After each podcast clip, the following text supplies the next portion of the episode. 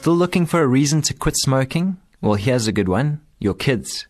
Good day, and thank you for joining us for the Focus on the Family Minute.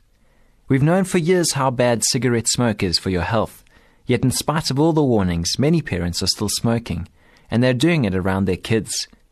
Studies have shown that even secondhand smoke can cause health problems, including lung cancer. And that's not all.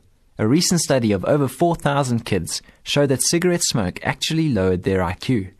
Even small amounts of residual smoke can reduce thinking skills and hinder language and speaking ability. Babies are the most vulnerable. Their brains are developing during the early years, and secondhand smoke can do permanent harm.